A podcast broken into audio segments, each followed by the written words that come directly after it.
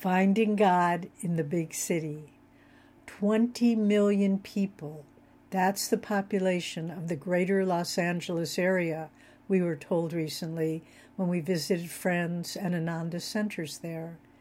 For one of our satsangs in Torrance, the center leader asked us to talk about how to find spirituality in big city life. I thought you too might be interested in the thoughts we shared that evening on the challenges faced by city dwellers and some of the spiritual solutions to them. Distraction versus focused attention. Driving on big city freeways is an experience in itself. It's almost overwhelming to deal with the long commutes, the speed of the traffic, and the constantly flashing billboards screaming, as a friend of ours once humorously put it, Eat me, buy me, take me home. The mind gets scattered in a myriad of different directions, and even after arriving at your destination, it takes an effort of will to get focused again. This is no small obstacle to achieving peace of mind, but the opportunity is also there to keep the mind more concentrated on whatever we're doing. Build up the habit of attentive awareness in everything you do, talking with a friend, working on a project at your job, going for a walk. While driving, listen to something uplifting, beautiful music, or an inspiring talk, and give it your attention. The more you make the conscious effort to concentrate, the more will you find yourself actively and rewardingly engaged in every area of your life, and the greater will be your ability to go deep in meditation self interest versus self giving. The forces of competition and self interest are strong in any large group. Even lab rats turn on one another when placed in overcrowded tanks. The seeming cold indifference in a big city may lead us to think if I don't look out for number one, how will I get by? The opportunity here is to counter the pull of self interest by consciously finding ways to serve and to give to others. We have a friend in Los Angeles who would give her daughters a small weekly allowance and then, at their request, drive them to an area where homeless people live so that they could give their money away. Find ways to help others, even at your own inconvenience or loss, keeping the heart open to those in need frees us from preoccupation with the demands of our limited self. Ultimately, we realize that God alone is the provider and that the more we give, the more we are given. Self giving also leads us to experience a loving connection with all of life. Self indulgence versus self control. Big city life offers many dark pathways that lead to overstimulation of the senses, even to the point of self destruction. Master set up his headquarters in Los Angeles and lived there for nearly 25 years. He would sometimes walk up and down some of the seedy, bar lined streets in order to bring light and upliftment to the poor souls there trapped in addictions. The opportunity for us here is to examine our own life and find areas where we lack sufficient self control. Take up a challenge with the thought, I will practice inner discipline so that others may follow my lead and develop self control in their life. When you've improved in one area, take up another challenge until you begin to see that you, not old habits or karma, are in charge of your life. What freedom comes with this realization? Downward emotions versus uplifted feelings. The sheer number of life stories and struggles in a big city can create a fog of hopelessness and despair. Especially now with economic and political uncertainty rife, and worse come, worse to come, seeming to loom on the horizon, it's easy to be pulled down into negativity. To counter this tendency, we should energetically strive to keep hope and joy foremost in our minds. One of my favorite quotes of Masters is Life is a battle for joy every step of the way. May I fight to win the battle on the very spot where I now stand. These words have stood me in good stead through many a difficult situation.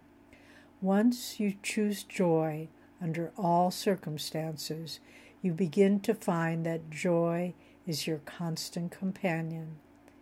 In sum, finding God in big city life comes down to this in each of life's circumstances, choose the highest and best road to follow and use all of your strength and commitment to stay the course.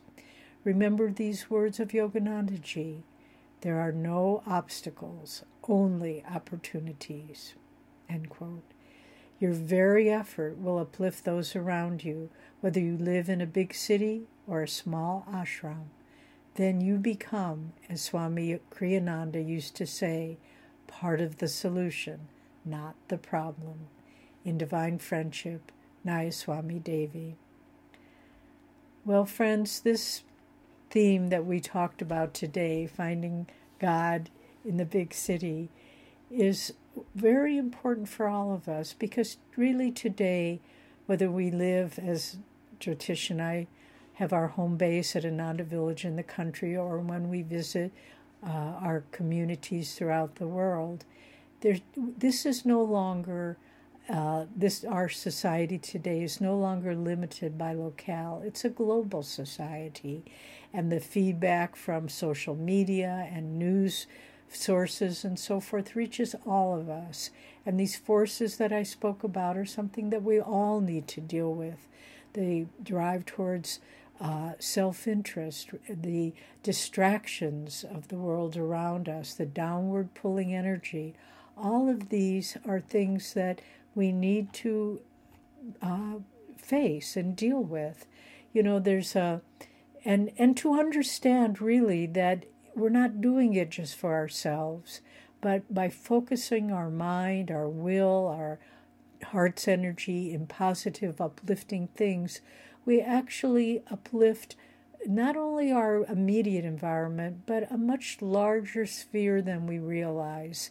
There was a very beautiful story I read um, some time ago uh, in a book by Dr. Suzuki, who started the Suzuki method of musical education for children.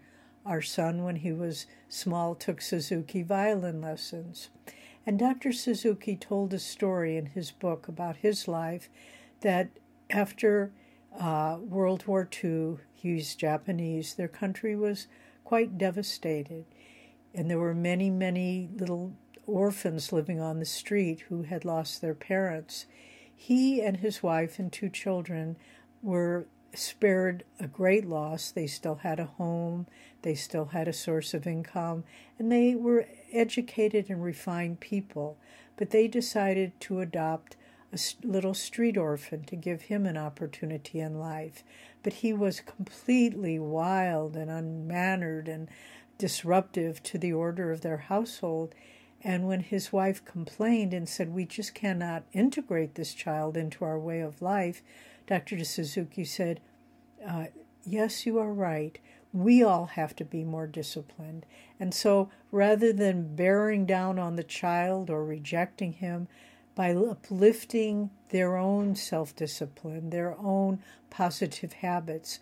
Little by little, that child was uplifted himself and became a, a very well integrated part of their family. So we need to realize that this process can help other people as well, and to understand that in today's world, there are negative forces at play, whether it's national, international, climate, economic, uh, racism. There are negative forces of play, and we need to be courageous and stand up and do our part to counter that.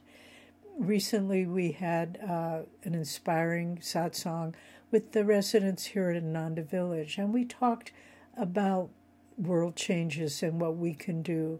And it was quite beautiful because we talked about uh, we need to find more ways to uh, have group sadhana and group meditations and longer meditations. And already many new group meditations have been organized and put into play. We talked about finding, instead of looking for ways that as individuals we can uh, get more money for ourselves, to find ways to create jobs and opportunities that would benefit uh, many other people. So, again, the solution, if we think about what's in it for me, how can I uh, profit or benefit, we will never find what we're seeking. But those of us who have been drawn to Yogananda's teachings and are following his path, we need to realize that we are part of a global mission, and each of us need to do our part for upliftment in the city in which we live, the country in which we live, and the planet that we all share. God bless you.